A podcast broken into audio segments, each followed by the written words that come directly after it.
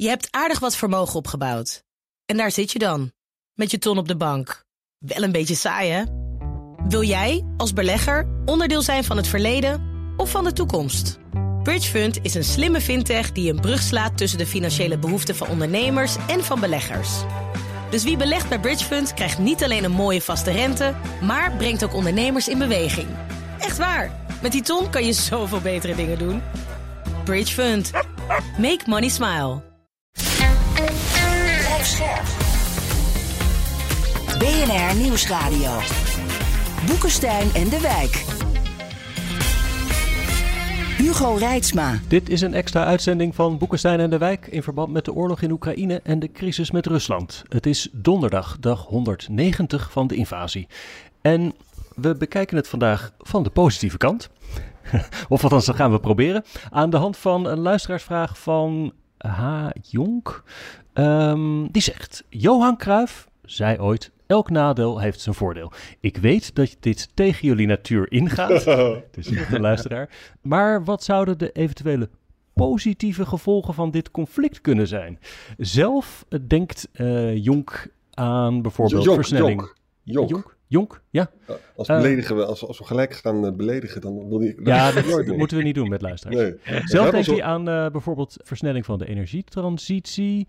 Uh, dat we anders tegen vrije markt en globalisering gaan aankijken. Dat al die oude Sovjetmeuk in Oost-Europese staten vervangen gaat worden voor nieuw westers materieel. En dat we eindelijk iets gaan doen aan onze defensieuitgaven. nou, heren, bekijk het eens van de positieve kant. Nou, zal ik beginnen, Rob? Ja. Um, nou, kijk, de, hoop dat de energietransitie sneller zal plaatsvinden, dat is, dat, die is natuurlijk gerechtvaardigd. We zullen wel ja. moeten. Ja. Alleen de ellende is, zodra je je maar even verdiept in de energietransitie, dan kom je dus tot de conclusie dat waterstof zou kunnen voor zware industrie. Maar we zijn er nog lang niet en het kost jaren. Hmm. En ondertussen en we, stoken we weer extra kolen. Hè? Ja. Dus dan kan je ook zeggen, het gaat nu in de eerste instantie achteruit. Ja, je moet natuurlijk allemaal op lange termijn zien, hè? Ja, en, maar, ook, en ook de LNG-gas, ja. LNG-gas naar de, naar de huizen toe en zo, dat, dat kan allemaal niet zomaar. Dus hmm. ik, ik hoop wel dat het sneller gaat, maar het, is nog, het duurt echt langer dan we zouden hmm. wensen. Want ik denk dat het klimaat echt een serieuze probleem is. Hè? Ja. Besparen, nou, energie besparen, staat ja, kijk, nu heel hoog uh, genoteerd voor ja, iedereen, maar, lijkt me. Kijk, ja.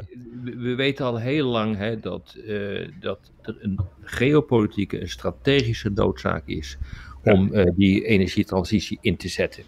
Um, en nou, bijvoorbeeld, uh, ja, ik heb zelf ook altijd gezegd van jongens, uh, Nord Stream 2, kijk uit wat je doet, want je maakt je steeds afhankelijker van, uh, van Rusland en uiteindelijk maak je chantabel. Nou, zwartkijkers, waar ik natuurlijk bij behoor, die hebben wat dat betreft wel gelijk gekregen. Hmm. En ik heb altijd gezegd van je moet die energietransitie ook verkopen als een, um, als een strategische methode om minder afhankelijk te worden van andere landen. Dat wil niet zeggen dat je niet afhankelijk blijft van andere landen, want als je gaat vergroenen, veel van de duurzame technologie, die komt gewoon uit China. Dus je maakt je minder afhankelijk van ja. uh, Rusland en je maakt je meer afhankelijk van, uh, van China. En als het gaat om waterstof, dan maak je, kan je je zomaar afhankelijk gaan maken van een land als Saoedi-Arabië, dat heel erg hard inzet in de ontwikkeling van waterstof. Ja. Maar ja, voor het klimaat uh, zou dit op termijn dus inderdaad een belangrijke impuls kunnen, kunnen geven. Dus ja, in die zin ben ik daar wel positief over. Maar dat kan wel betekenen dat we door de komende jaren door een zeer diep dal moeten ja, gaan. Ja. Uh, om, om, omdat we, ja, precies wat Arend al zegt, op dit ogenblik gewoon niet veel, meer, uh, niet veel meer kunnen. En je kunt niet harder gaan dan je polstok lang is. Exact. En weet je, de ellende is, we, gebruiken dus meer kolen en meer olie. Gewoon in Duitsland met name, hè, want ze hebben gewoon, uh, die kerncentrales gaan ze toch dicht, want ik begrijp er helemaal niks van. En dat betekent dus dat, we, dat er een behoorlijke uitstoot nog zal zijn. Hè? En ja, dit betekent dat ze in de komende drie jaar behoorlijk vervuilen met elkaar. Ja. En dat Ja. kan dus allemaal, kijk, dat is allemaal geen wiskunde, hè? dat kan allemaal hele grote gevolgen nog hebben. Ik vond deze afgelopen zomer behoorlijk warm, maar goed, dat is het weer en niet Mhm. het klimaat. Hè? Maar goed, als eh, eh, Rob eh, Dat is de niet Mont Blanc... erg. Ja, Ja, is, als- is, niet, is niet erg. Ja, we werden nog op Blanc, zag ik inderdaad. Het Ja. eh, ja, je ziet het gewoon, wat dat betreft, jaar na jaar zie je dat afnemen. Maar dat is allemaal niet zo erg. Als je nu wat meer eh, fossiel gebruikt, als je daarna veel eerder die transitie kunt maken, door de Ja. nood gedwongen, ja, weet je, dan dan heft dat elkaar wel op. Alleen ik ben, ben weer zo bang dat we in allerlei discussies uh, verzeild uh, raken, waarbij mensen zeggen: nee, nee, we willen dat nu niet en dat vertraagt allemaal. Nou ja, en God weet hoe dat allemaal gaat lopen. Maar ja, in democratie blijft het gewoon lastig omdat je ja, verschillende visies met elkaar moet verzoenen. Ja. Hey, meer hierover natuurlijk morgen als we Remco de Boer te gast hebben, energieanalist. Laten we eventjes die andere elementen uit de vraag van uh, Jonk pakken. Uh, tweede vond ik wel een spannende. Hij zegt dat we anders tegen vrije markt en globalisering gaan aankijken. Hij noemt dat positief. Dat is misschien ook een beetje politiek, hoe positief of negatief je dat vindt. Maar ik denk dat dat wel een invloed zou kunnen hebben, nietwaar? Ja, maar je moet ook oppassen. Soms dan komt die oude VVD'er bij mij weer naar boven. Ja, ja. Kijk, weet je, economen, uh, Teun Cotier legde vanmorgen bij BNR heel goed uit van, ja, luister eens, als jij de gasprijs, uh, als je inkomensondersteuning gaat doen, hè, dan is het zo dat mensen niet minder gas gaan verbruiken. En die mhm. prikkel wil je natuurlijk wel juist hebben. Hè? Mhm. Nou, dat geldt, het is natuurlijk die, die windfall profits van de supermarkten en van de energiebedrijven, dat is heel vervelend, daar kan je ook wat aan doen. Maar het is over het algemeen wel zo dat marktprikkels ertoe leiden dat er op een efficiënte manier wordt gewerkt. Hè? Je, zal, je zal toe moeten naar efficiënte, zeer veilige kerncentrales. Je zal toe moeten gaan naar, naar, naar, naar gasindustrie. En ook, ook het gasverbruik moet, naar, moet energiebesparing dus ook hmm. hè, moeten gebeuren. Dat kan niet. Kijk, als je gaat plannen, jongens. Dat hebben ze in de Sovjet-Unie gedaan en in Cuba dan moet je niet verbaasd zijn dat het allemaal heel moeilijk wordt. Dus, maar een variatie op dit thema, en daar ben ik wel positief over. Ik bedoel, hoe je het ook kent of keert. Deze, deze crisis, maar ook de, eh, de, de confrontatie die we hebben met, eh, met China, heeft er wel toe geleid uh, dat Europa veel meer een geopolitieke speler gaat worden, die zich veel minder afhankelijk gaat maken voor, uh, van het buitenland. Dus over uh, olie en gas hebben we het al gehad, Rusland. Maar er zijn ook besluiten om bijvoorbeeld te komen om halfgeleiders, chips, in Europa te maken om uh, minder afhankelijk te worden van, uh, uh, van belangrijke kritische materialen. Er wordt nagedacht hoe, dat is ook wat Scholz heeft gezegd in Praag, er moet iets komen van Made in Europe 2030. Dat betekent hmm. dus dat Europa gewoon een technologische vooraanstaande grootmacht moet, moet gaan worden, wat het nu eigenlijk onvoldoende is. Dus ja, dit soort crisis hebben een enorme effect op het besef dat je in Europa gewoon de handen ineen moet slaan en dat je ook economisch veel meer moet gaan, uh, gaan samenwerken. Of dat nou direct betekent dat daarmee het, uh, het, het neoliberale karakter van onze economie gaat verdwijnen, dat vraag ik, waar ik te betwijfelen. Maar dat er wat gaat veranderen, dat lijkt wel delen. Maar dat dit soort zeker. industriepolitiek is toch wel iets anders dan zoveel mogelijk vrije markt, toch? Nou ja, dat ben ik met je eens. Het wordt wel wat meer geleid. Dat kan ook niet anders. Want je, iemand moet de leiding nemen in, eh, in die grote veranderingen van de wereld waarin je moet aanpassen. Hm. Hey, volgende punt. Uh, oude Sovjetmeuk in, uh, ik, ik volg maar gewoon even de vraag. Hè? Uh, in in Oost-Europese staten die vervangen wordt. We hadden het natuurlijk gisteren in onze update al over de misschien wel groeiende invloed van Oost-Europese lidstaten binnen de Europese Unie.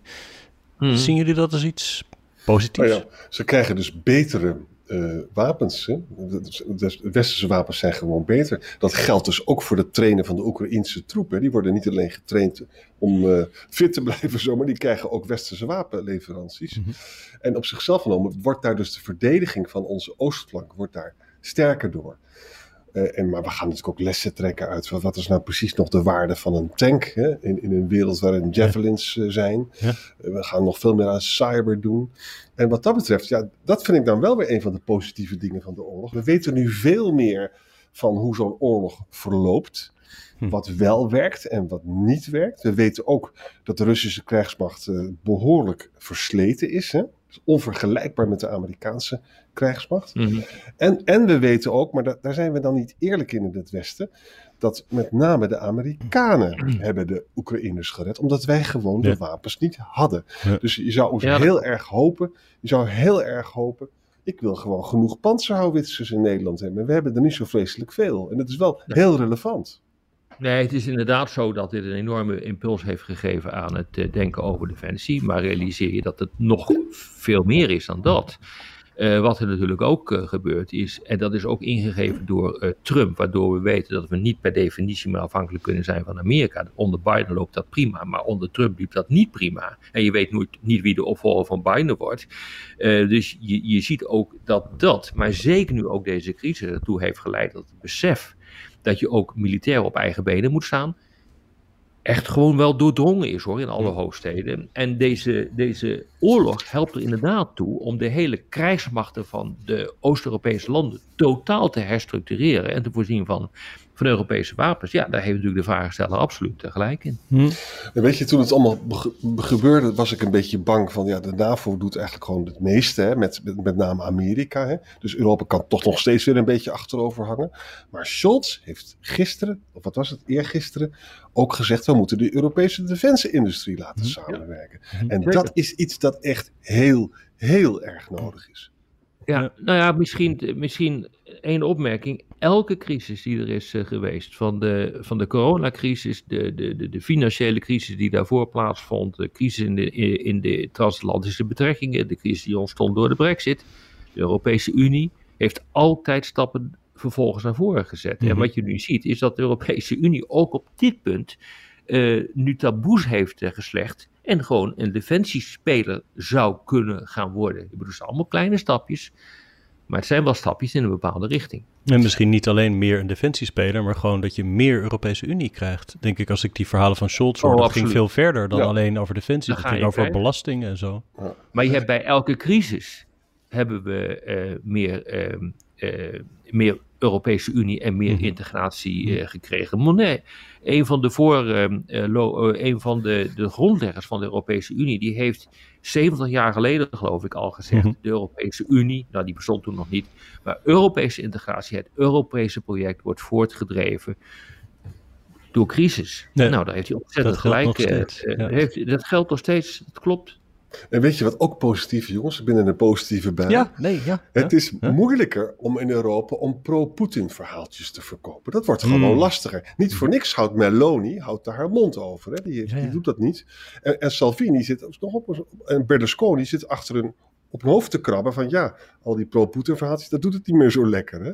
Ja. Ik, ik, zag vandaag dus dat uh, John Laughlin heeft dus die positie gekregen bij Forum Internationaal, maar die heeft nu ook zijn oude directrice van die Franse denktank, door de Russen betaald, ook naar Forum gehaald. Hè?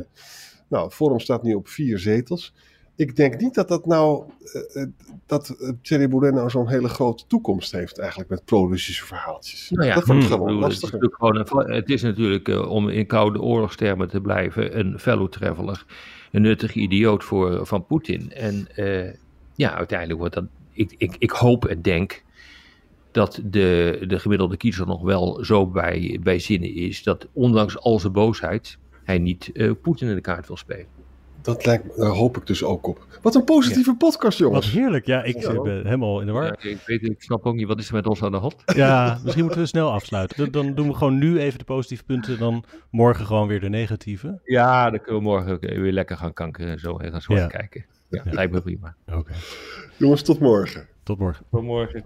Je hebt aardig wat vermogen opgebouwd. En daar zit je dan, met je ton op de bank. Wel een beetje saai, hè?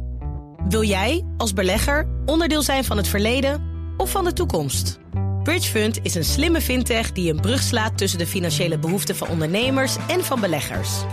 Dus wie belegt bij Bridgefund krijgt niet alleen een mooie vaste rente, maar brengt ook ondernemers in beweging. Echt waar, met die ton kan je zoveel betere dingen doen. Bridgefund. Make money smile.